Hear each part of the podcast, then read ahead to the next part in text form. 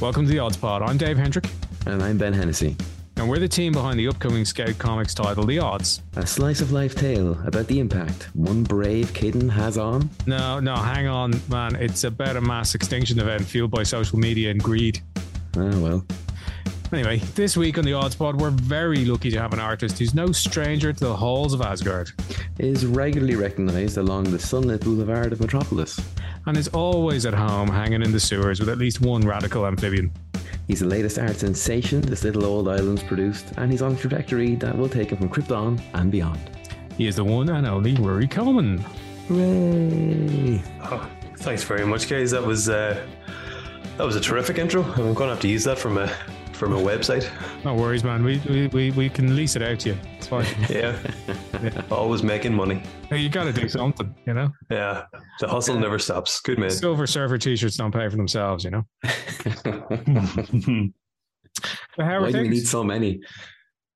What's that? How are things? Well, Sorry, guys. There you go. I'm going to stop there and let you go into this conversation where we interview Oh. Roy instead of me trying to make a stupid joke.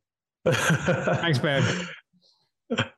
Yeah, things are good. Um, just wrapped issue 18 of Superman. So, um, and I'm also back from Thought Bubble this past weekend. So, if the voice goes halfway through this, uh, Cian Tormey is to blame. Um, Oh, yeah. lots of Well- Jameson. When isn't he? When isn't he to blame? Yeah, that's it. It's a great thing that we we produced him on the island because we can blame him for everything now. he doesn't even live here anymore. He messed it up for everyone, and then he left for Spain. yeah. Um, yeah, and I'm just Cian move, classic Cian. yeah, you know? classic Cian, uh, vintage Tormey. Um, yeah, so finish with Superman, and I'm going back to um, volume two of Astonishing Times, Nice. the Comixology Originals book that we done with Aris Quinones and Frank Barbiere. Yeah, fantastic. I, I really enjoyed volume one. Um, I suppose for the listeners who aren't familiar with it, give us give us an overview.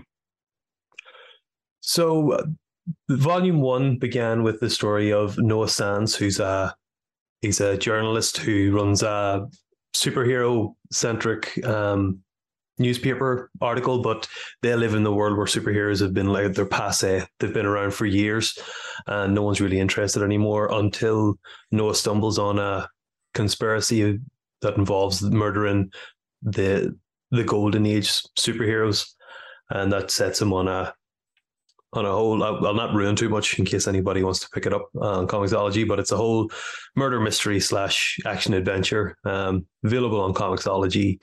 Um, and being a Comixology original, it's it's fairly cheap and it's been out now. The trade collecting everything's for like a fiver, and it's chock full of um, concept art and inks and covers and things as well. So yeah, buy it. Yeah, the- Um, the back matter on a digital package is absolutely stellar.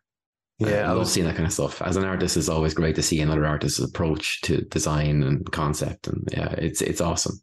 Same. Nothing gives me more pleasure than picking up a trade and seeing all that stuff in the back. I was kind of disappointed that um, they didn't go with it for the the Dark Horse, um, Oh yeah, the the print edition. But the way the Comixology the Comixology deal works, we pretty much own like a lot of the material and stuff. So there, I don't think there's anything stopping us maybe putting together like a making of book and uh, doing like an art yeah. book. Yeah, just based on it. We talked about that a while ago, so I'd love to get back to doing that because I spent so long. There's so much. There's just like the computer's full of superhero designs and things, and then say with volume two, we're doing it all again. So there's even more to put out. That'd be awesome. I'd be all over that. Like a, an artist's um, edition of of the two volumes you've created. That'd be amazing. Like, uh, like how Oh, much yeah. material do you have? Um, because it was five issues, wasn't it?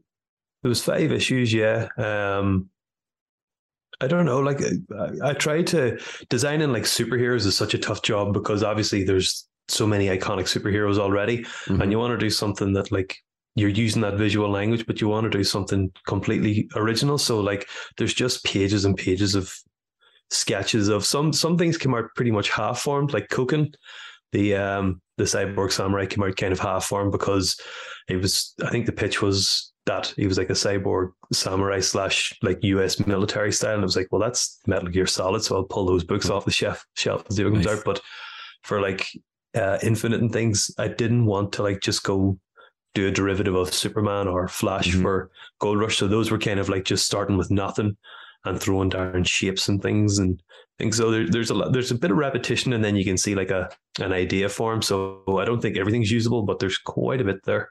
Cool.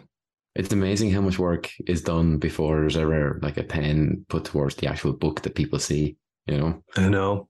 yeah, And if it's not for like things, you know, at least for this, like if we did put a book like this out, it's very rare to see something like that. I mean, it's great to see the designs in the back, but you want to see what goes into making that final design, don't you? Like Yeah. the journey that someone went on. and it's amazing sometimes like where they could have started to where they ended up. You know, somewhere completely different. You know, it's it's uh yeah, it's it's really cool. I'd love to see that. If you put that out, um, guaranteed you can take the money off me right now. And so, um, Aris and Frank, if you're listening, let's let's make that happen. That's one sale, guys. One sale Yeah, in the here we can. go. In the bank. Uh-huh. I do think there's a there's an instructional element to that that you know really appeals to people in the industry as well. You know, um, and it's something that you can that we all can learn from. You know, writers and artists um, alike. Uh, you know, from my perspective as a writer, before we start working on a book for myself and Ben started working on the odds. There was a good few months really of that kind of concept work and checking in with each other I'm Mhm. I'm not prescriptive at all when it comes to character design. You know, I I like to work with an artist and allow the artist to you know work to their best ability and their their their best strengths. You know, that's why that's why you work with an artist. I think. Um, and if you're telling an artist what to do all the time, I don't think that really works. You know. Mhm. Um, so, but I, but you know, they're they're you know, you've got to build that um that world. You've got to Mhm. build that trust with each other as well. You know that you can you can deliver to the best of everybody's ability. And yeah, like you said, you know, nobody's really. Unless you're in it, you know, nobody's really aware of the amount of work that goes into getting one character over the line. You know, Yeah. alone a whole new pantheon of superheroes like you guys. Yeah.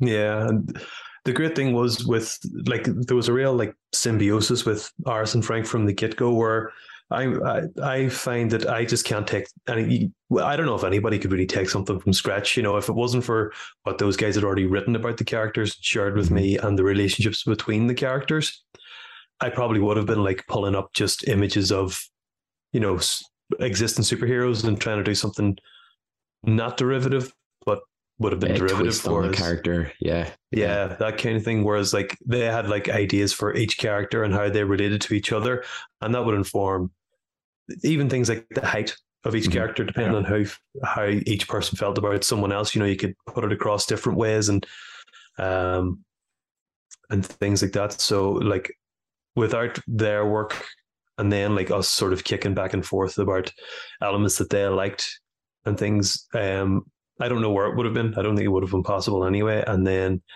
um, what I like to do was with characters like Koken was like just throw in my design sheets. There's lots of like I just designed weapons and stuff for him, and um, then that was able we were able to work those into the the comic pages. Then you That's know, so cool. it was yeah, and their story elements in their own right as well then you know because they, Mhm. they add so much to to what that character does and how he does it and you know yeah. there's a certain a certain amount of writing involved with those weapons Yeah, everything should tell you everything on on the character that you design on a character should tell you something about the character. So Mhm. like the thing with Koken, uh, remember um, in issue one, towards the climax, there's this there's a position where Koken's fighting two cops and he has he's distracted by one and the other one pulls a gun on him. And I think in the script they were saying like he you know he throws a ninja star over his shoulder and takes the other guy out, but um, I wanted to do a bit more like tech kind of stuff with him. So like in the hilt of his sword, we put a a taser Yeah. gun. So like it shot out, and that was literally something like no matter what's going on, Koken kind of has it scouted, or he has like a, a a solution for every problem. But at the same Mhm. time, he probably doesn't need those. Even like he's able to like. It's a matter of efficiency for him. So he has guns, he has swords, but he could probably do it with his bare hands, and he does in uh, issue two. But it's kind of like it's a matter of what's the most efficient way to do it for Yeah. him. So he's loaded for bear, but he probably doesn't need any of it. That was kind of the, the attitude. And then that's obviously plays into things like body language and and how you portray him in each panel and stuff as well. So yeah, there's a lot of thinking goes into it, but unless the character's fully formed, and that's obviously between the writer and the artist, you, you bring them to life, but the main sort of stew is already there with with the writing. Yeah. And that's what I love about it. Like the whole collaborative aspect. You don't get it anywhere else, or at least unless you're like, I don't know, movies or something. But to have such an intimate team of like Mhm. three or four people and to be able to to do all that, it's it's magic when it does work. I'm sure you guys have probably been the same, bringing this all together. Oh, we make magic all the time, man. I can tell. I can feel it just being in your presence, even digitally. no, but like, I, we get what you're saying. Like we met up a Black lot, magic. even when there was like mm. initial character designs to see if they felt right. Like initially, I think I had Finn, one of our, our main guy. He was he was smoking, and it, and it didn't really work. We got rid of that. We moved on, and yeah, there, there's a lot of like kind of like trial and error. and Make sure you get this and see if that fits. And I think when you like there there is a bit of a synergy involved between the writer and the artist when I think you have something like you were talking about the weapons, you know, as soon as you have something you can see, you can now use that in the story. Or if you know a character has like a I don't know, a gilet with a million pockets on him or something, you know, you can use Mhm. these things. He's probably going to store bits and pieces around him, this kind of stuff. Or if he's, you know, wearing spandex, he can't, that kind of stuff. Uh, all these things will kind of affect the team and how they go forward. And it, it's interesting there. You mentioned how you, how you portray a character. Like, uh, is there like, are you, are you acting things out when you're trying to find the right poses? Are you studying kind of, uh, uh acting in some form, or, or are you looking at books like People Watching, that kind of stuff, or or how are you how are you coming up with uh, your your performances for the characters? Um, mostly I'm I'm putting it down to even just things like composition and framing in the character, you know, to tell the dy- the personal dynamics between people with that. Mhm. and then mostly just yeah getting the facial expression expression right. It's a lot of google searching. I don't have the uh the confidence to like take a lot of mad photos of myself. Uh, you know doing facial expressions. I will if there's like um you know if there's if there's anatomy problems or whatever Mhm. i'll do reference photos of that. But um mostly um yeah i'll sort of figure out the facial expressions and body language. I just kind of feel it out a little bit. I think sometimes sometimes uh, it's probably a little too animated looking but also at the same time i think with comics you have to follow that rule of the theater where like you act for the back row so sometimes it has to be a bit more extravagant so like everybody regardless of their um you know their their visual literacy can tell how people feel so I probably have more nuanced looking pages if I did do things like that. Like, is that something that you do? Yeah, yeah, I Yeah. do it all the time. Um, just coming from animation, like uh, Oh, we, we yeah. have to act out the stuff. So uh, I've kept that going on, and I remember going through one page with Dave that I, I couldn't. We have one weird kind of character. He's really big, but he acts kind of strangely, and I was trying to act. I was, I think I was back and forth on one pose in him in one panel for about two days. Every every time I drew it and came away, I was like, ah, it's fucking crap. I need to go back and do it again. It's not right. And I got this little gorilla pod and um, it's like a little tripod thing I put my phone on, and uh, I couldn't get the angle. And me and Dave were kind of chatting here one night, and uh, I think whatever way we came up with, I realized I could probably stick it up on that light up over Oh, me, right. and I could probably find the angle. And Yeah. um, I think I had like a he only has like it's someone else is talking, so it's him reacting. So I just kind of had him at maybe a you know a couple of seconds of him uh, trying to react to Finn's dialogue, and all of a sudden pose worked. That was it. Didn't have to go back and forth anymore. I should have done it from the get go, and now I just do it all the time. Yeah. It, it- once once you do sort of use a bit of reference and you realize the time it saves, Oh, even just to know like the, the points, you know, how long arms should be or whatever, even just simple Mhm. things like doing this when I'm sitting with my arms folded, drawing people with their arms folded is torment. You know, to get the foreshortening right so that they don't you look think you know how to do it, and then you go to draw Yeah. it, going, "Oh, wait, wait a minute, where Oh, does the wrist yeah. go?" Yeah. Yeah. yeah, yeah. They unfolded Exactly. their arms, they'd be like five feet long, you know. Yeah, that kind of thing. Also, So, uh, having having that kind of reference material, like it's great for back matter, you know. Mm. Oh, Mhm. There's there's going to be so many photos of Ben in strange positions, and There, there's not. There is not. There has to be. There has to be. maybe not maybe we'll bad- set up a not bad in the Patreon. trade. We'll get people to pay for it. You know, Ben Uh, they don't want to see it though. they just Yeah. it's just photos of me slowly aging and getting older. Yeah. know? Yeah. Ben with a The Ben head. human parts. you know? me swinging around uh, like a, a tube for posting pictures that's supposed supposed to be like a sword or something. Oh, yeah. Or holding that's supposed to be a gun. Uh, I use Yeah. that prop a lot. It's everything to me. Yeah. That's cool. I mean, every environment in the book looks like Ben's office. It's really Yeah. Every room is tree hats hanging up on the wall. yeah. For people who don't see this, there's tree hats hanging up on the wall behind me. there are. They look lovely. Thanks. Yeah. yeah, they're they're really really elaborate hats. You know, there's like a Carmen Miranda banana thing going on.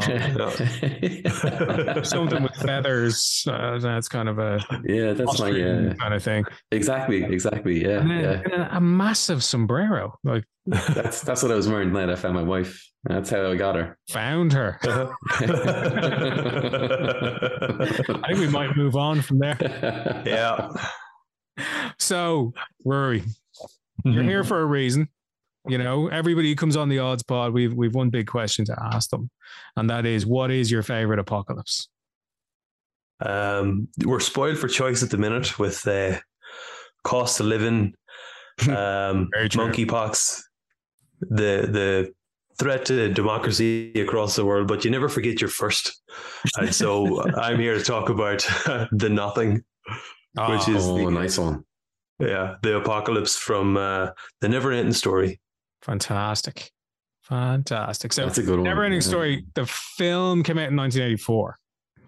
Now, Wow. there's no way you saw that in the cinema. You're you're not the same age as me. No, it's no, it's the year I was born. Yeah, Um, I do. I, I vividly remember the first time seeing it. I don't know what age it was. It was one of these things that was on at Christmas, Mhm. and we recorded it off the uh, the TV, and it was watched religiously.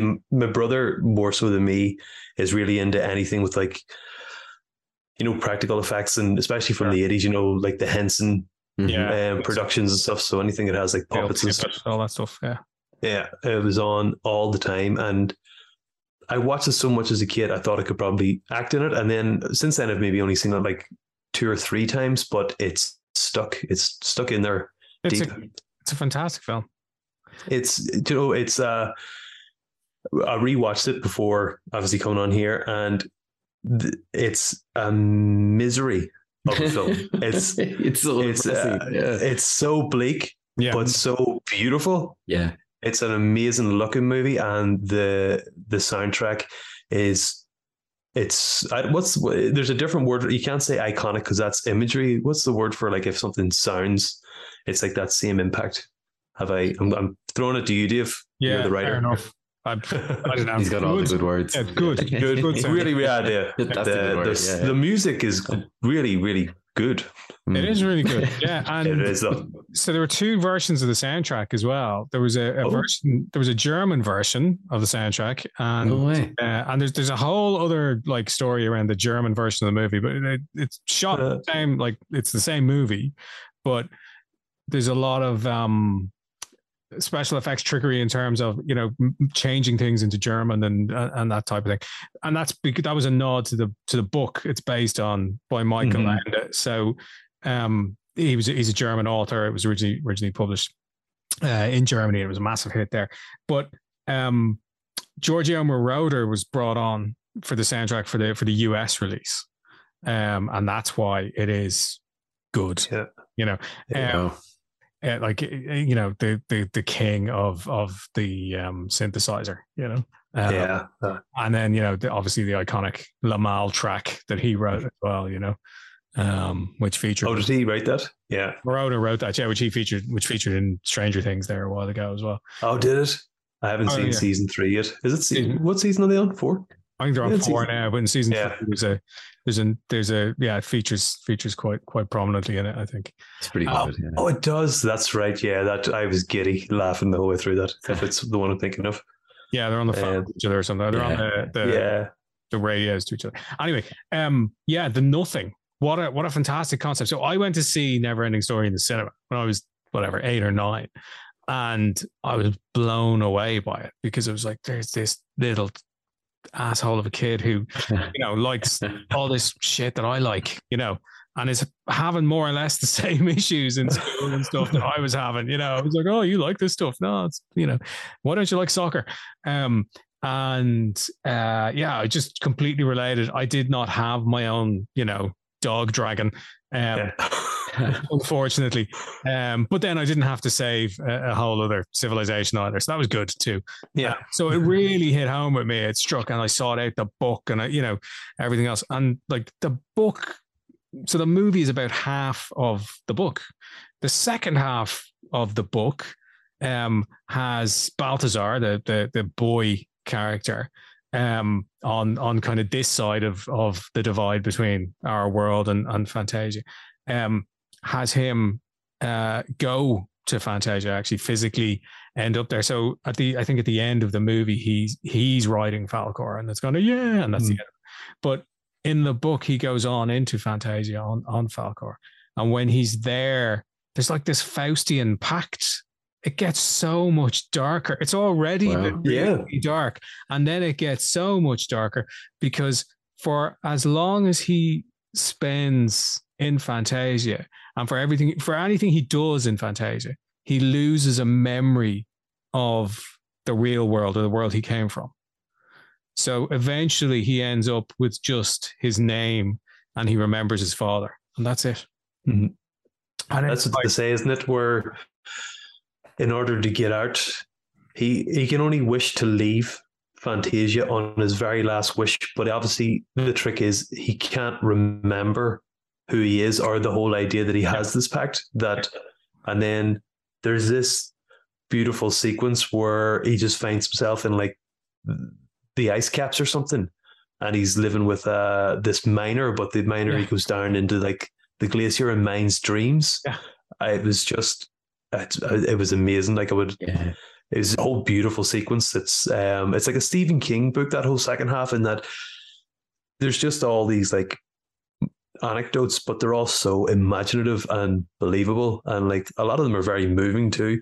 Oh, it's a it's a kid's um, book written with adult sensibilities, definitely. Mm-hmm. You know, it it doesn't it doesn't pander to children at all, or like not even not remotely you know yeah and in hindsight the movie doesn't really either like no. um mm. it starts they off don't make it like that anymore no you couldn't get away with it i think mm. sometimes um like it doesn't it doesn't um sorry that my it like yeah it, it doesn't hide behind anything it's not it's not subtle in its you know discussion of anything like right off the bat um he's at the practice table saying like oh, and he's trying to open a jar of something, and he's like, oh, I had a dream about about mum last night, and uh, and the dad's just like, well, you know, she's dead. We gotta like get over this and get on with life. Doesn't even help him open the jar, I think, and then just heads out to work. Yeah. Uh, to the point where the yeah the kid's halfway through talking to him and the dad's gone yeah. and like that's the first scene it's it is definitely like um yeah, it's it's very very mature in those things. And yeah. as a kid, I didn't notice it, which I suppose speaks to like you know um, what kids pick up and what they don't.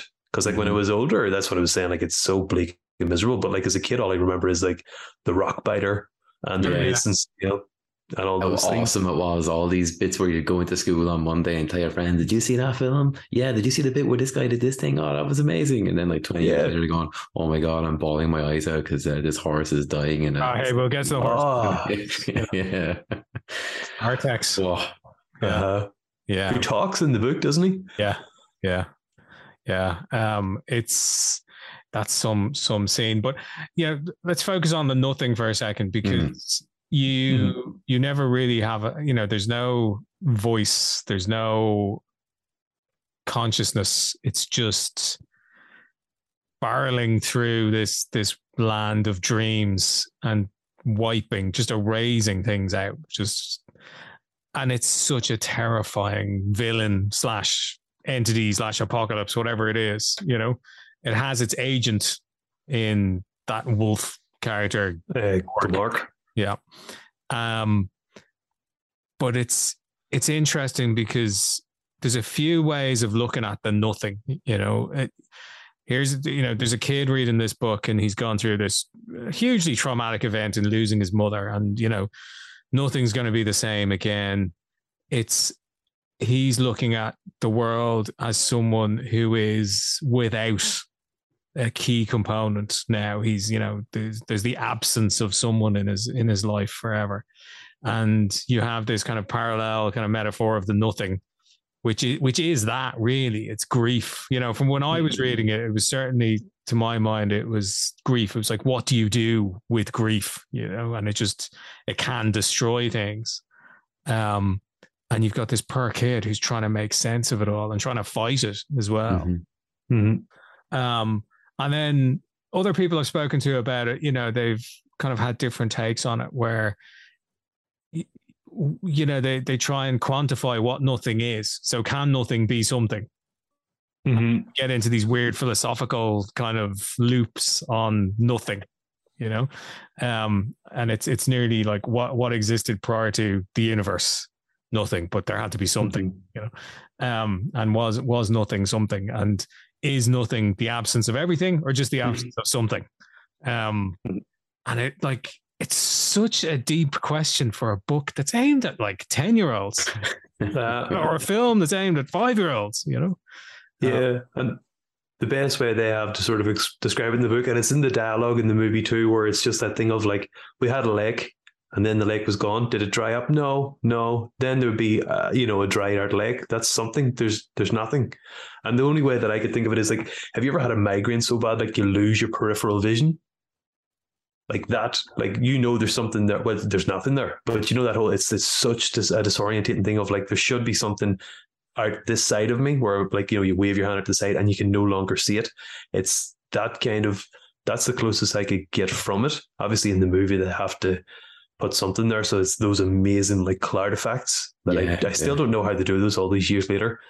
You know um they used to have them i think they had it in the sky in ghostbusters you know over the um over the city whenever the the ghosts all went free. It was just a massive thing that was in everything in the 80s looked fantastic. Don't know how they do it Well, they had all Um, kinds of stuff going on where they, they came up with it on set on the day, and then if they they get asked to reproduce it, they can't remember how. You know, I- I've uh, seen it's- something about it know. where I think it was done in a fish tank.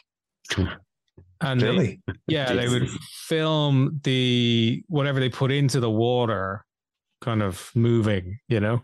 wow Yeah. And uh and then that shot would be plated on over over something else. the, yeah. the yeah film, you know, and it was it would it would run it that way. But that's that like that's a really good point because looking back on those movies, especially like I mean, this was released in in the states. It didn't get here until the winter, but because you had to wait forever for movies because there were physical things that had to be flown around the world.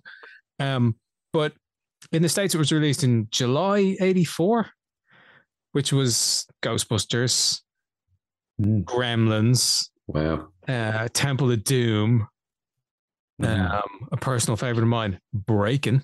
Um, like there were these huge Karate Kid, there were these huge genre movies yeah. that year, that month, and it still stood kind of side by side with them. Um, internationally, I think in the US it didn't do so well, but internationally, it, cer- it certainly certainly um, held its own. You know, I think a lot of those films are being remade or or reproduced in some form today, even. You know. But with with those movies, so many like all had practical effects, obviously, because digital effects were only in their infancy at that stage. And when you look at the ingenuity on screen in July 1984, like Mhm. just mind blowing, you know, and people being kind of kitchen sink scientists, you know, to to build these solutions. Like I, I don't think we'll ever see the likes of it again. You know, maybe there is a digital equivalent of coming up with a Gozer on the spot or whatever it is, you know. Um, but I think there's there's a lot to be said for those practical effects hundred percent. that Yeah, were it's like- created in the moment. Yeah, that it's that thing of like you know limitation being the mother of invention. That there is no other way to do it, so you have to think of a way to do it. It's like um, another thing that we all love, Batman the animated series. You know, some of the most iconic things that they do was literally because um, the the code, like the censors, wouldn't allow us to show like Robin's parents dying, so they just showed the the trapeze swinging out with them on it, and then Mhm. swinging back like empty, and it was huge. And that's the thing. Um, it, I love watching movies from the eighties, you know, on like DVD or Blu-ray with the the commentary from the practical effects guys because it's um you just to hear just as you say like um just figuring it out on the fly, having a budget and being like someone's off building the puppet for this, and somebody else is just figuring out like how to uh, float Sigourney Weaver in the air in a way that like Bill Murray can move all around her, and you never see the strings. Yeah, Mm. phenomenal. Like, Yeah, what a what a time to be alive. You know. it was amazing. Yeah. But it's really contradicting to what you're talking to nothing being, you know, because like again, you know, in in in nothing being something that's just destroying uh, reality or creation, all this kind of stuff. All these people are having to Yeah, double their efforts in trying to create what is the nothing. You know, it's uh, it's that's that's kind of funny. I never really Yeah. thought about that actually. yeah. yeah, Yeah, but what was it about the nothing like- that appealed to you? Like, what was it? Uh, was it terrifying to you? Was it this It is, weird yeah. thing? Yeah. Well, It just please you know on. the do you know the idea that you could just like walk out your door someday and like half your street be just getting ripped up into like a, a cyclone and gone like and like you were saying before Dave it's just it's it's unrelenting but it's uncaring. It doesn't have a motive. It just is there to not even consume everything but it's just taking it all away. To even say that it's there to consume something is to give it a motive and there's none. There is literally nothing. It's it can't be bargained with or or reason with and that that sort of leads you into like um, Donald Pleasence's whole bit about Michael Myers, but it is literally it's like a horror movie villain or like you know like a zombie plague or something. Like it's it's never going to stop. Um, like I think it goes to the core of of of genre and of fiction, and certainly of Western storytelling. You know, and if you go back and look at, you know, Dante and Mhm. um, you know, where where hell is the absence of God. It's not so much the punishment; it's the fact that you know you're never going to feel God's love again. You know that kind of thing. That's what the nothing is. It's the absence of creation. It's the absence Mhm. of, you know, something that will, was in your life that is now gone. You know, um, and it is that kind of huge, overwhelming grief that you just don't know how to deal with. Yeah, and I think that's what you were saying. Like that to me is what you know it represents is is grief. You know, the loss of his mother, and it, it's telling then that how he defeats the nothing. Nothing is to give the childlike empress his mother's name, and then that, that kind of like then the nothing just stops, and then but there is still nothing, and then that's when he has to like build it all again. Each wish sort of brings back part of Fantasia, or you know, creates it all over new, but.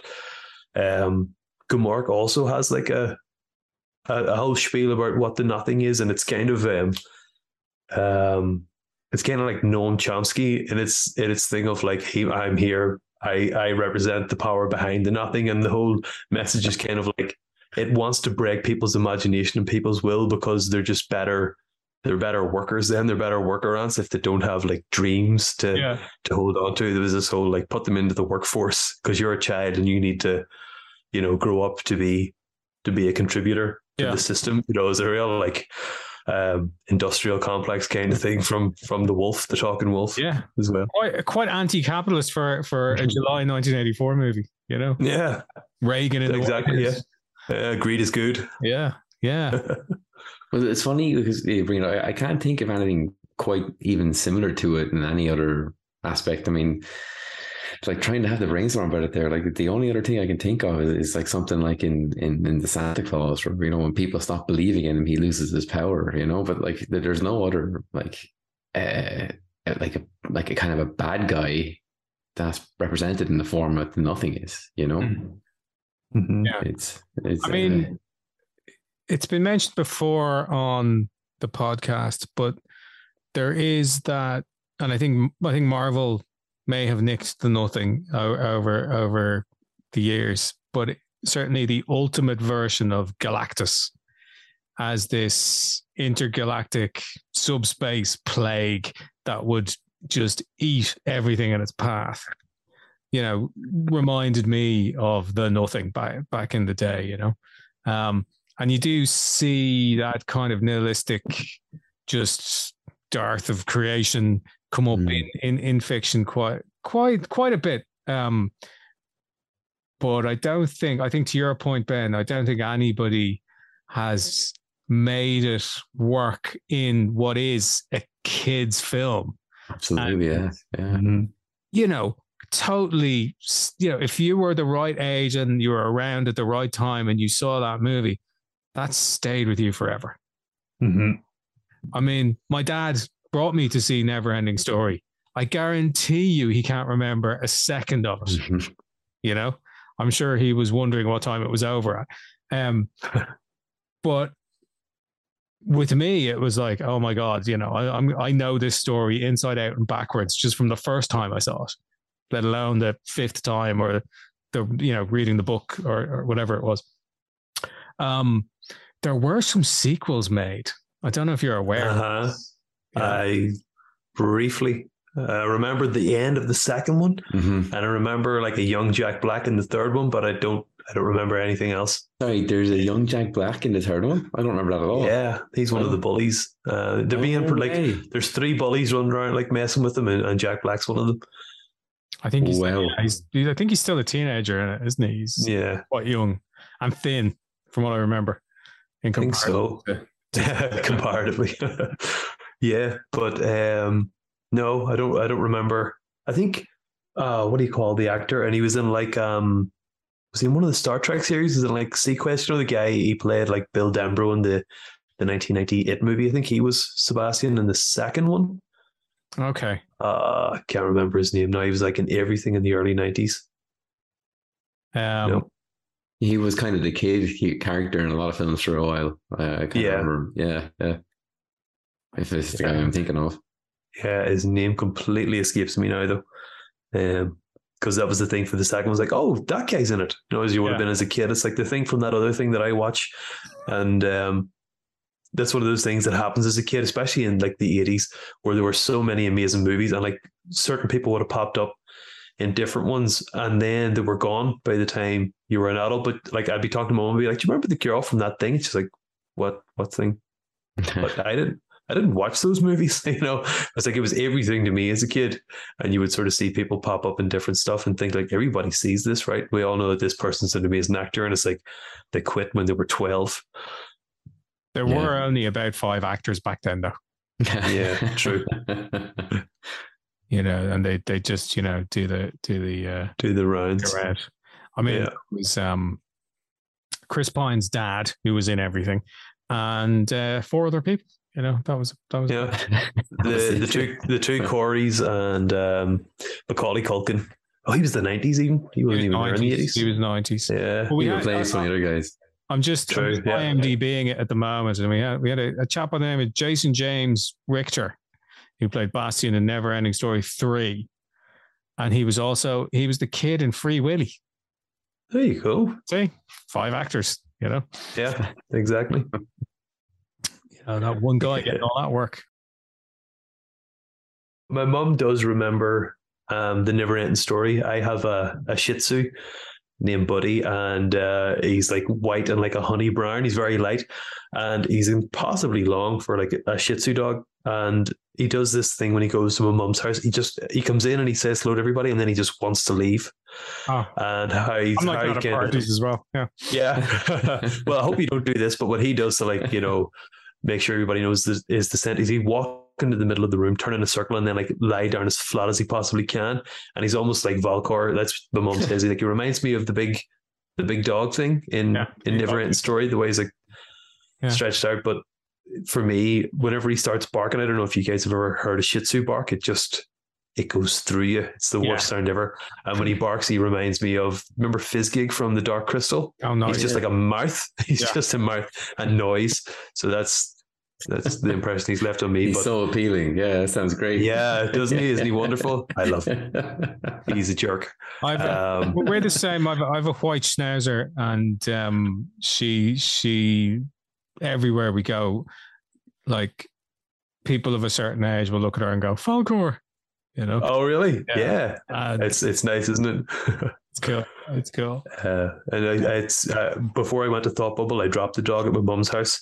She took him for the weekend, and uh, she'd actually she he, he done it again. So as soon as like we dropped, we got into the house, he'd, he'd done the the flap as we call it, and she was like, "Oh, it reminds me of the dog." And I was saying, after Thought Bubble, I'm I'm coming on the uh, the podcast and um, talk about the movie. It's like, yeah. That was a really depressing film. She's like, "I you guys, love you, you two loved it. 'cause Me and my brother, you two loved it um, when you were kids." But I just remember thinking it was just so sad. Everything was so sad in it. And I was like, Yeah. no idea then, but yeah, that might be a good segue back into talking about poor old Artax. Yeah. Oh God, yeah.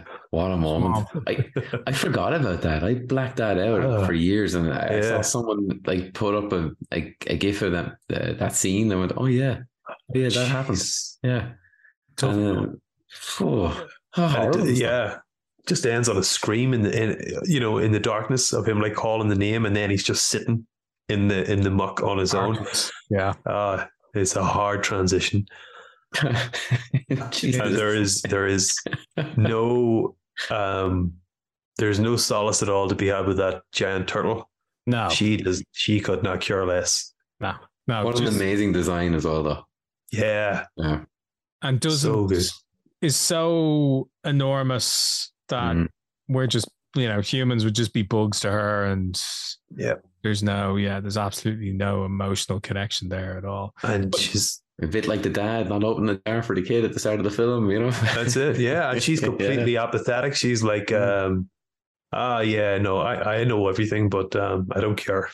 We're all gonna die. That's fine. I don't I don't care. yeah but You you know, know- she, she'll be last um given given the fact that she you know is is is so ancient and will continue to be um ancient so I, yeah, that that that always struck me as a bit unfair Mm. Uh, I think you kind of nailed it there, though. That the lack of empathy, that apathy, that's exactly what the nothing is, isn't it? It's like because there's no belief or or, or desire in something or, or enthusiasm about something, then it's yeah uh, such a bummer yeah, Yeah. It, it dies. Uh, I mean, that's that's that's that's terrifying, you know. Yeah, and Um, everything everything about that whole setting, that whole scene is just it's so dark and bleak. Like the Mhm. mud is pitch black. Everything Yeah. like she she's not even like she's a turtle by look, but she's so grey and drab. Like there's no there's no joy anywhere to be seen. Like even just to look on the scene is it drains you just to and you know that mud's cold you know this isn't a warm swamp this isn't you know central florida or whatever yeah, this is there's not a bug about. no this is this is horrible yeah no Yeah. nowhere nowhere can nothing can live in it you know it's um yeah it's mad so we should um mention that the film was directed by wolfgang petersen who prior to that was famous for das boot a no way. story Yeah. yeah yeah an oscar oscar winner um uh oscar winning story of uh life on a submarine in world Yeah. war ii It's a great film. Yeah, yeah amazing that he directed both of those. Wow. Well, Yeah. I, you know, when you really dig into it, is it amazing? Because Well, who let him? Warner Brothers. who allowed that to happen? quite a quite I suppose a he he rocked depressing film, you know, and then then he moves on to a to a kids one. Yeah we do. I want I want, yeah, I want to cleanse my palate um, and do something for children. what do you want to do? Just destroy it all. Talk about the inherent nihilism go for it. Here's a million quid. Make that film. Yeah. Yeah. but I think uh, you were saying earlier on, Dave, about um, you know the whole German aspect of it, and I I seen a version of it once where in the um in the bookstore at the start, you know, Bastian steals the the book and he leaves a note saying, "I'll bring your book back," but there is a version of it where even the note was written in German. Yeah. So, they must have done a lot of that. I'm assuming then there's there's a version of the Yeah, movie where the the book is in German on the front. cover of the book, yeah, where the never ending story is written underneath the the two snakes is is in Yeah. as well. I can't remember. My German's That's- not so good anymore. Um, but yeah, it is it is in there. Um, and there are all these little yeah, so these little um things that they could replace were were thrown in as well. And I I don't know like you know obviously you have a German director based on a book by a German author, but released by an American studio, shot in, Mhm. in Hollywood. Um, and I get the impression that there was just a nod to its heritage by you know replacing those those different Mhm. items for the the German release, and it was so much bigger in Europe as a film than it was in the US as well. So I think they probably were onto a winner with that um, by just tipping the hat to to its origins. Um, and certainly without the the worldwide box office on it, it would have been a huge flop. So, you know, it was it was clever by Warner Brothers. Maybe maybe one of the last clever things they did. um, it was uh, certainly a clever move there. Um, but finger, fingers crossed, they're they're they're coming back. Um, uh, it looks like they've turned the corner with the with the DC movies now with the Mhm. uh, yeah, Black Adam, etc. was- You know, that was scattershot for quite a while. yeah, it was. You know, we'll see what the Flash brings. You know, but um, Yeah, everyone's it's, it spoke a lot whenever the uh, the trailer was just like, and Batman's going to be in it. Yeah, Or sorry, and Flash, and Flash is going to be in this movie. Batman. Look at Batman, and Look at the Batmobile. Batman You knew. Yeah. Yeah, Yeah. and this other kid, but mostly Batman.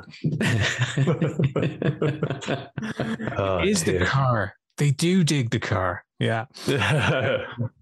Yeah. So look, we'll see what what what that has to bring us. But um Mm. just back on back on never ending story. Um I could certainly see it being remade, whether as a, a you know, kind of a prestige TV series Mhm. that plays out over 12 hours or you know, looking at, you know, the likes of Stranger Things and that that have, have done so well. Um Isn't it going to be a TV series? I think it is. is it? I think so. I I remember. I know it got picked up to do something, and I'm pretty sure it was TV. But maybe maybe it's another film. So there- but uh, it's I definitely in the works. I believe there's issues over the rights Oh, that are holding things up. The the ownership is a bit complicated because the author who had a piece of it, he died in the nineties, so there's an Oh. estate involved there, and uh, Warner's have a certain amount of rights over it, um, but not everything. Um, I think if they had everything, it, we would have seen it on HBO or something by now, yeah, yeah. um, right. whether as a movie or a, a TV show.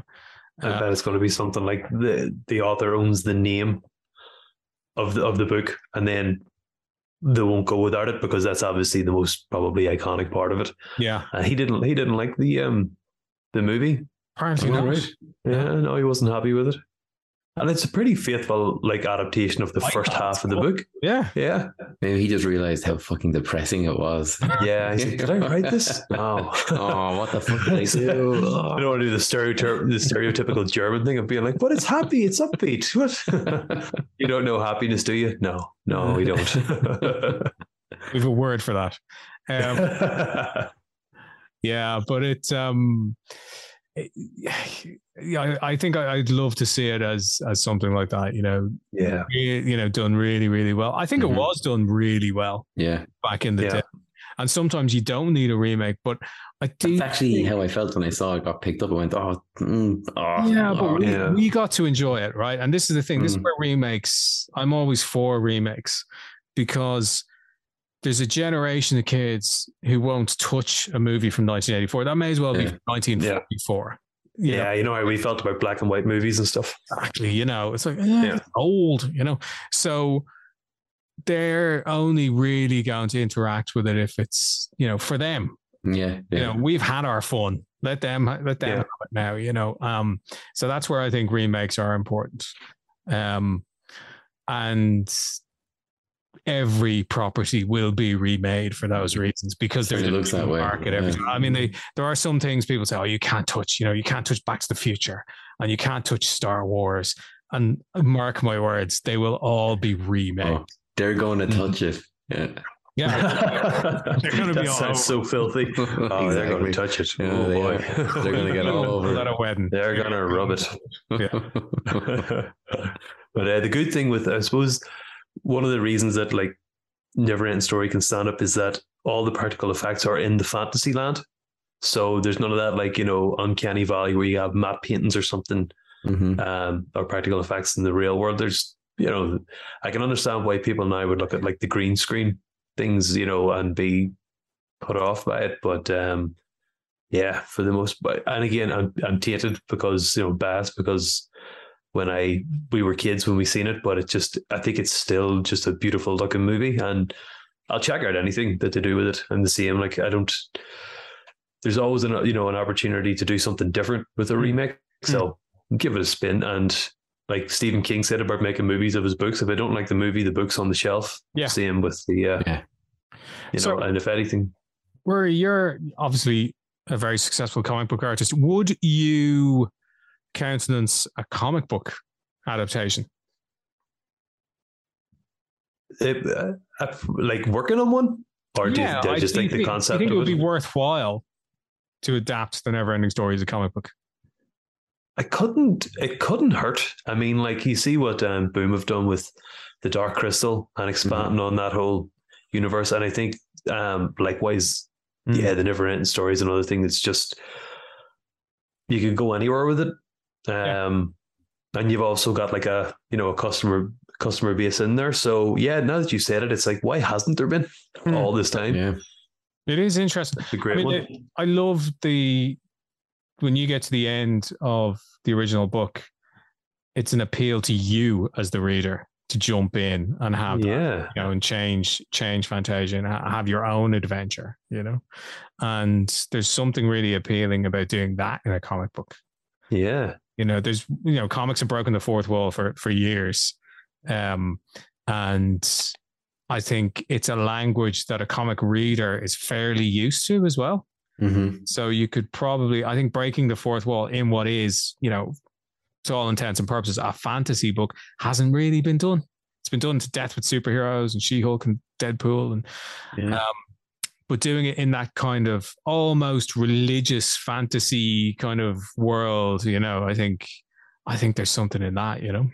Yeah, that's that's amazing. You know, Dave, like, We'll have to cut that last bit so we can put this together yeah. and sell it for millions, guys. Yeah, yeah. Don't let yeah, them know we talked about it. Yeah. Well, you know, we yeah. don't own it, so it's work for hire, guys. So yeah. Gotta be something in though for like coming up with the idea, like an executive producer, if that's a thing in comics.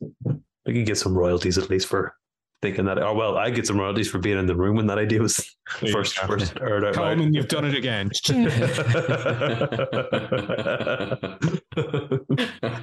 Fantastic.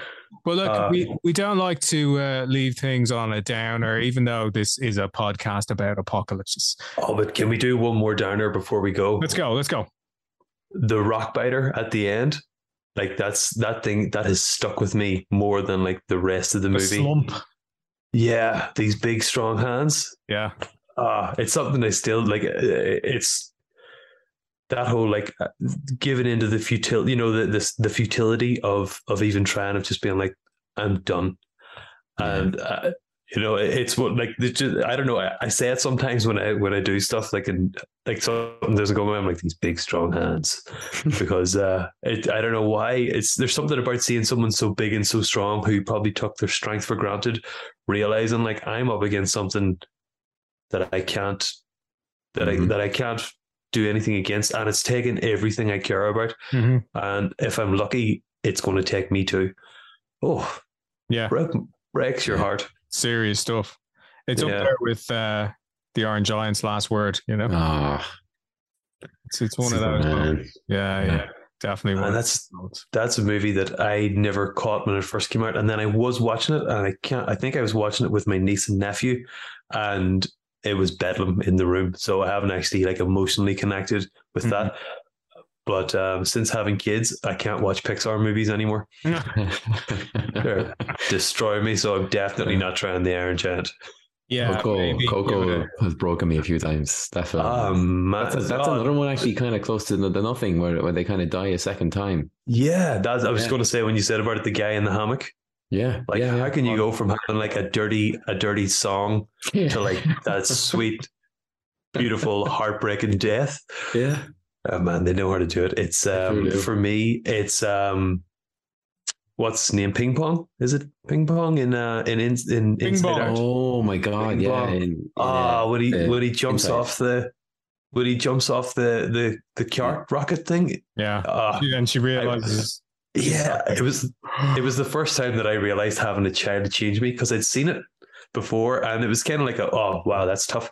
And i remember sitting with like my daughter on my knee and she's been great in that from she was like a year or so she would watch a movie you know you put her on your lap and she maybe watch 20 minutes and fall asleep. So over the yeah. course of like a week we watched uh, inside out and i remember ugly crying like on her like she, her head her head was just below my chin I'm trying not to like wake her up let her yeah let her know that I was ugly crying when I seen it and uh, I told I told Nicole about it uh, my wife about it afterwards and then I think she watched it too, and it done the same thing to her. I'm glad And, there's a uh, record of it here, Ruairi, because she Yeah. can refer back to it in therapy in about 20 years' time. and Yeah, she's like, I remember my dad crying. It's, yeah, it's destroyed. That's why I can't watch Pixar movies. Oh, yeah, yeah, they, they catch you now. I, I wasn't ready for that either. Um, No. I remember at that point, I, I, I think like my wife was pregnant on our our, our, our child uh, at that point, and I remembered that moment, and I was about to break, and I just go, I want, I want a cup of tea, and I just had leave the room and go and make tea. It's weird because you went to see it in the cinema, but yeah.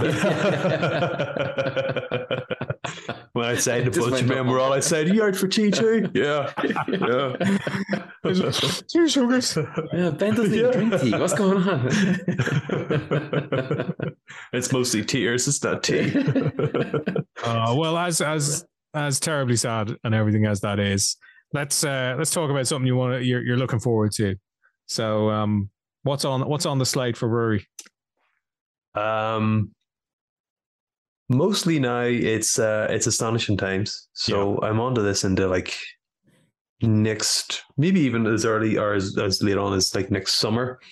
Um, getting everything done, and to like bring it back to what we we're talking about. The the thing that I'm so excited about is like just the pure imagination of like we get to make everything up. You guys are doing the same thing Sure. it's there like as as cool as it is to do Superman and Iron Man, and I'm not knocking that at all. It's class, but it's been great to come back and like do something where you get to just make it all up. You know, Mhm. put your own stamp on on the characters or take things wherever you want to go, and just uh, sit down with you know your your co-creators and generate ideas and then stitch them together into a story and then try to translate it individuals it's it's just pure it's like the the the complete, opposite of the nothingness it's you're generating all this out of out of nothing so that's what's got me me happy and excited for the next while Yeah, fantastic, man. And you will be seeing volume two. Do you know when? Do you know? Have you an idea we're we're probably gonna it's probably gonna start coming out um maybe like beginning of the second quarter of of next year. Okay. earlier as like the the artwork's going to be finished hopefully for all of it by june. Nice. um so it's a case of getting everything else put together and then obviously whatever Comixology have going on like um we had we had pretty much everything finished for volume one um whenever it started coming out because we Sure. we had the um the the first issue pushed back because while we were working on it Scott Snyder signed his deal and like the guys Comixology rightly said don't bother putting your book out whenever we announce this because um obviously you know everybody's going to going to be going after the the um the Snyder stuff so um depending on things like that as well what what Comixology you have in the pipeline but Mhm. We'll be good to go uh, in another few months and fingers Excellent. crossed we can run we can run with that. Um and would be nice if we could get some single issue you know some like um physical issues out with Dark Horse. So I know like Scott Snyder's had that. We are no Scott Snyder's. Like we don't have the uh, the sway but we've been like pushing for that this time. So that would be nice too to like broaden the reach. I know a lot of people like to wait for the the physical stuff and we really want to get there a bit sooner than we did with the uh, the trade Yeah. it's quite a wait so but time will tell um how, how things go with all that My fingers crossed. I hope you do get back to it soon Yeah. because uh, it was a stellar series, and uh, and you're right. Like it is, it is great fun, kind of building your own world. You know, that's that's yours. yeah And how's your Uh, experience of creating effectively first for digital and your digital audience and then you know having a having a physical book come out are you seeing a difference in the audiences there or do you do you get much feedback on the kind of digital side of it The the really interesting thing about what we have going on is with Aris and the um the variant comics YouTube channel, which is Mhm. it's massive. Mhm. Um there, there was this great like synergy then with having a digital book where like Aris could put up a or Variant could put up a a video and talk about the comic and then there's literally like a link in the description you click the link you go through you click that link you've got a you've got a comic book and it's you know it's all delivered in the one. It could be on your smartphone, your computer, you know, your iPad. Like there was a great through line there. Um, the only thing was then all all the feedback was all on like YouTube comments, and I'm not going there. I'm just not. Although I did, I, I, did check for like on a few videos, and yeah. it was uh, amazingly um, supportive. But it's kind of like because of we've we've been successful, obviously, and we've got another volume of this, but most of it is down to that audience, and as far as they're concerned, it's Aris's book. So he gets a lot of the feedback, and I'm I'm not complaining. Like I'm getting to do what I love, and cool. um, that's that's the reward enough for me. And from volume one, I've been able to obviously go off and work on Marvel properties and work at DC. So like my, you know, my cake has plenty of icing without the feedback. But um, I do know that even from the get go, a lot of people were like, "Is it coming out physical? When's the trade coming out and stuff?" So we'll see. It's only been out a few weeks, um, so we'll see how how I sort of did, you know, sales wise and stuff soon enough. But I know Comixology were really happy after like three issues, maybe. I think when we hit issue three, and there's a thing because it's a Comixology original. If you mm-hmm. have Comixology Unlimited, you can read it for free, or if you have like Amazon Prime over here, you can read it for free. Yeah. Um, but when issue three uh, came out, issues four and five were on the bestseller list for like a while, you know, maybe a, a day or so on. That's um, awesome. And that means like people were actually paying for it as well, which is a nice which is a nice touch. So we know it's been doing well, but it's kind of like um, you know, that whole analogy of like being in a dark room with your hands on an elephant. We don't know we can't see like, all the numbers together because of the way uh, Comixology collate things. Yeah. yeah. yeah, But at least we know we know from like pretty early on that we're happy and we're good to go with um, yeah. volume two. It's great. And uh, I got to meet the or like you know the, the project leads from Comixology were at Thought Bubble yeah, last nice. weekend. So nice. I got to meet Chip, who like greenlit us for Volume One. He's since moved on, but he was at Thought Bubble, and Bryce, who replaced Chip, was there too. So I got to meet both them, and they're all very excited to see issue two. So be sending yeah. some some pages off soon. So there's a lot of support for it. That's all I know. And not surprised. Very good, man. Yeah, thank you very much. Um, I, am really, I, I am very, I'm very proud of volume one, and then it's nice to have learned quite a lot from then, and like you know going through the the Marvel the DC process, and then coming back to be able to like funnel all that new knowledge and experience into volume two. So I'm really happy with how the pages are going, and I've uh, I've been doing it um, traditional again. Like I've gone, Ooh. there's a few nice. For the uh, so I've got like a whole where he's showing off original pages, which look phenomenal. Tight inks, man. Yeah. Yeah. I've been doing digital for quite a while just to keep up with um, timelines and stuff on mm-hmm. on the Marvel books. But um, it's it's nice to sort of go back to to traditional and realize that that skill still transfers. Yeah.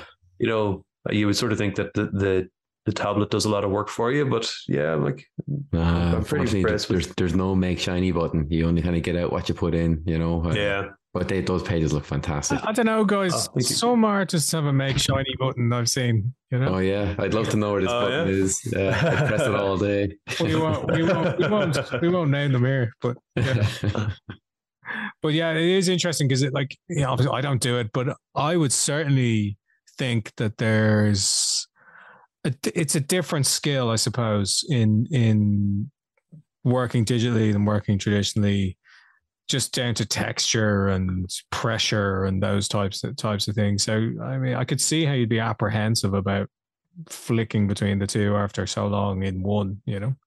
Yeah, it's it's the uh, the the the the real benefit of doing it um, physically. You know, the traditional stuff is the sense of scale is always there. You know, mm-hmm. there's there's that thing you can get lost that like you know if you zoom in too close to do one thing and then forget to zoom out, you can lose so much time or even oh, just I spent five hours drawing an eyelash. Oh no. Yeah. you know, but I, I found for a long time, even just getting like line weights pro you know, right? Mm. Like I would be inking something digitally and thinking it looks good. And then especially working on Superman with Cian where I could see my inks and then his inks and realize, oh man, my inks are so like light, you know, the the In comparison to his thick lines or something. Yeah. Mm. You know, and you could really you could look at his page and like tell you know everything apart the characters from the background and stuff because they were so well defined with nice thick lines and i thought mine were until i seen that whereas if you have a page you know on a table. Um, there's no there's no confusion there, you know, about your line Yeah. weights and stuff. So each has their benefits. There's also just you know the the fill button to like fill in your inks saves hours. Yeah, Um, sure does. versus like Yeah. I used Yeah, to I- like um, to, to combat the scale thing, I used to like uh, when I was using Photoshop. I'm using Clip Studio and Sketchbook now, but I'd always open up um, the navigation panel on another screen. ah So like I would constantly be able to see like uh, the picture in its full view That's as good. opposed to just a small one on the other screen that I'm drawing on. So I, I, I couldn't get lost anymore. It saved me a lot of time, you know. I like that. There, And I found out recently you can double click the window on Photoshop, so you can have a second window up that like doesn't move and records what you're doing. It's kind of like the same idea as a navigation. I only found this out like a few weeks ago.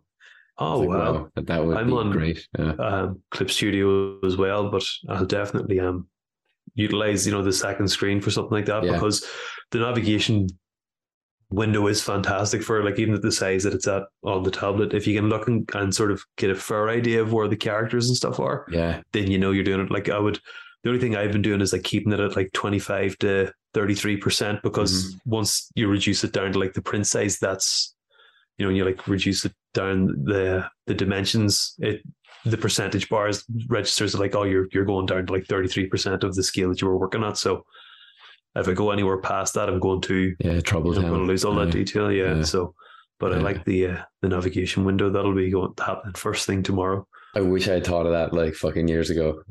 Yeah. You know? Me It's, it's one of these things. it's one of Not these the things you don't you know. you don't know unless you talk to like other creators and everybody because there's no one way to do this job. Yeah, you just yeah. have to like pick up tidbits along the way. Yeah, I've been screaming most- to the guys in Autodesk to put it into Sketchbook Pro because that would just be amazing because they don't have it, and it's uh, I, I I've gone back to doing a lot of drawing of that now, and um, it would be it would just be a huge advantage, you know, because Clip Studio has this fantastic setup where you, you get to save your workspace, you know, Yeah. So like uh, I don't have to think about doing it anymore. But when I was working on Photoshop, I had to set it up every time, but like with uh, Clip Studio, I just activate that workspace. It's up on the big screen. I can get to work. Don't have to worry about it. I done um, Northern Ireland Comic Con a month or so ago with with PJ Holden, and that was just a treasure treasure trove of information table and beside him. He was like, if you change, and he gave me like a whole list of shortcuts to change Mm. tools to for to speed it up. So, um, I've just been like streamlining the whole thing, which is a nice thing too for whenever you've got deadlines and stuff. Huge Um, thanks. there PJ's the best, man. That attracts you. PJ. PJ's got the mind of a coder as well, hasn't he? Yeah. It's- yeah, yeah. He could he could So- work his way around it. He's so Some of stuff- it's all set up practice. You know? Yeah, uh, but he's got like the way he can communicate ideas to people as well is something. It's such a rare skill.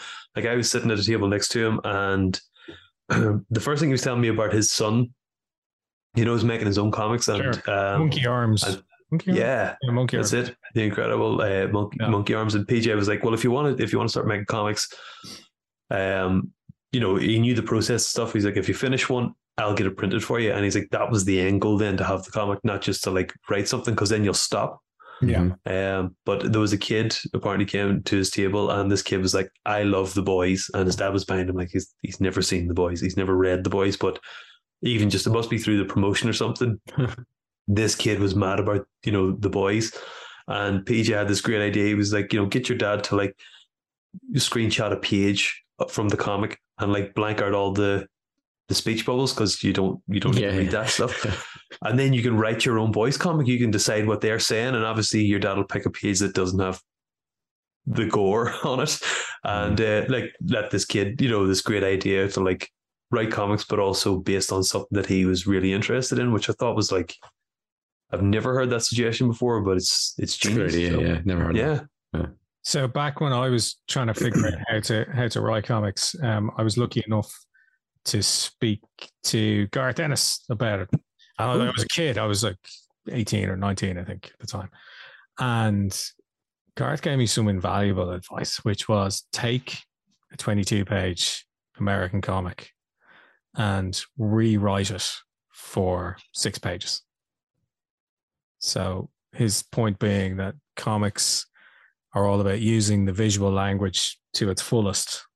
So you don't need all those words. You don't need, Mhm. you know, all that exposition. And by the time a comic has come out at 22 pages, that's all been edited out already. You know, the, the, the writer has done his own editing, the editor has given given suggestions. But it can always be compressed further. And you can still get the get the story across. And if you can do that, then you can write comics. Mm-hmm. Then Wow. having 22 pages is a luxury. You know, Mhm. and you've got so much room to work within, you know. And I still look at books today and I go, yeah, I can, I'm going to give that one a crack, see if I can if I can boil it down Oh, really? bare bones, you know. Yeah, but um, but that's like you know the the thing PJ was doing. Um, it's like taking something, you know, to get people trained up into into how to create a comic or how to write a comic book, you know, to take something that already exists and just rewrite your own story over it. You know, is you know, I can I can I can see where you know that uh, Northern Irish mafia got together and uh, Hmm. when, they, when they were kids and tried to figure out how to do things. You know, yeah, I can see I can see Garth's influence there, or PJ's influence on Uh-huh. Garth, or whoever whoever came up with the idea first. And if it's, I'll probably end up talking to PJ before I talk to Garth. So if it was PJ, yeah, it probably was PJ. So yeah. Get in there quick. Yeah. Trademark it. exactly. The Holden approach. Yeah, no, it is. It is pretty cool. Um, okay, Ruairi, we're gonna leave it there. But listen, thank Yeah. you so much for coming on the Odds Pod. We've had a great Uh, chat. yeah, thanks very much for having me. It's a pleasure hanging out with you guys, but this has been a great chat as well. Um, before you go, where can people Mhm. find you? Um, so I've only just I've been at this ten years and I've only just realized probably a bad idea to use my first name for my like handles and stuff. But it's a little too late for Twitter and Instagram. But if you go to colemancomicart.com, you can find links to like my socials and stuff there. Brilliant. And uh, anything new like TikTok and stuff, it's just Coleman Comic Art from here on out. Very Fantastic. good. Okay, man. Well, um, thanks again for being on the Odds Pod. And Thank best of luck with Astonishing Times. Can't wait to see it. And Thank you. congratulations on everything to date, including Yeah. Superman. Thank you. I can't wait for the comic, guys. Uh, And do you have a date for when it's coming out? I'll hand you over to Ben on that one. Yeah, we're looking we're looking at a mid next year. It's it's taking a bit of a hit, so it's Okay. going to kind of slow, but uh, it should be out then. You know, uh, Absolutely it's brilliant. slowly tipping away on it. You know, because Hopefully, we'll be uh, able to like compete with you on the shelves. ah awesome. We'll have a big fight. yeah. Excellent. I, I don't like my chances. I don't know. I don't know. I've been sitting down a lot drawing comics. I think anyone could uh, would uh, would beat me at this stage. You know. Yeah. Oh yeah, like I'd be, my, I'm just hunched over permanently. Just, you, you could push me and I'll fall, and I'm not balanced for a Bad fight. fight ever. Yeah. That's what I prefer. when I'm worried is I'll turn into that kind of bowling pin thing where someone will push me over and for some reason I'll just pop back up again. Yeah, it's like what happened? yeah, you just wear me out. I think I think a fairer and probably more hilarious way of um, sorting out any differences between you would be to you know get two comic book artists to to run a race, just see how far you get. You know, Yeah, do, do it just directly post deadline where we've, we've been like up all night and eating junk food and Uh, too much sugar. Yeah. Yeah, all that. Yeah. Yeah. Oh man. Oof. Oh, just think of the just think of the sweat and the sounds. Amazing. The, uh, the, the the real the real like the winner is the guy who's not he's in front so he's not smelling the other guy who hasn't showered Yeah. that day. You know? Winner is everyone else. Yeah. All right, guys, we'll leave it there. Thanks so much. Fantastic. Thanks, Ruairi. Thank you.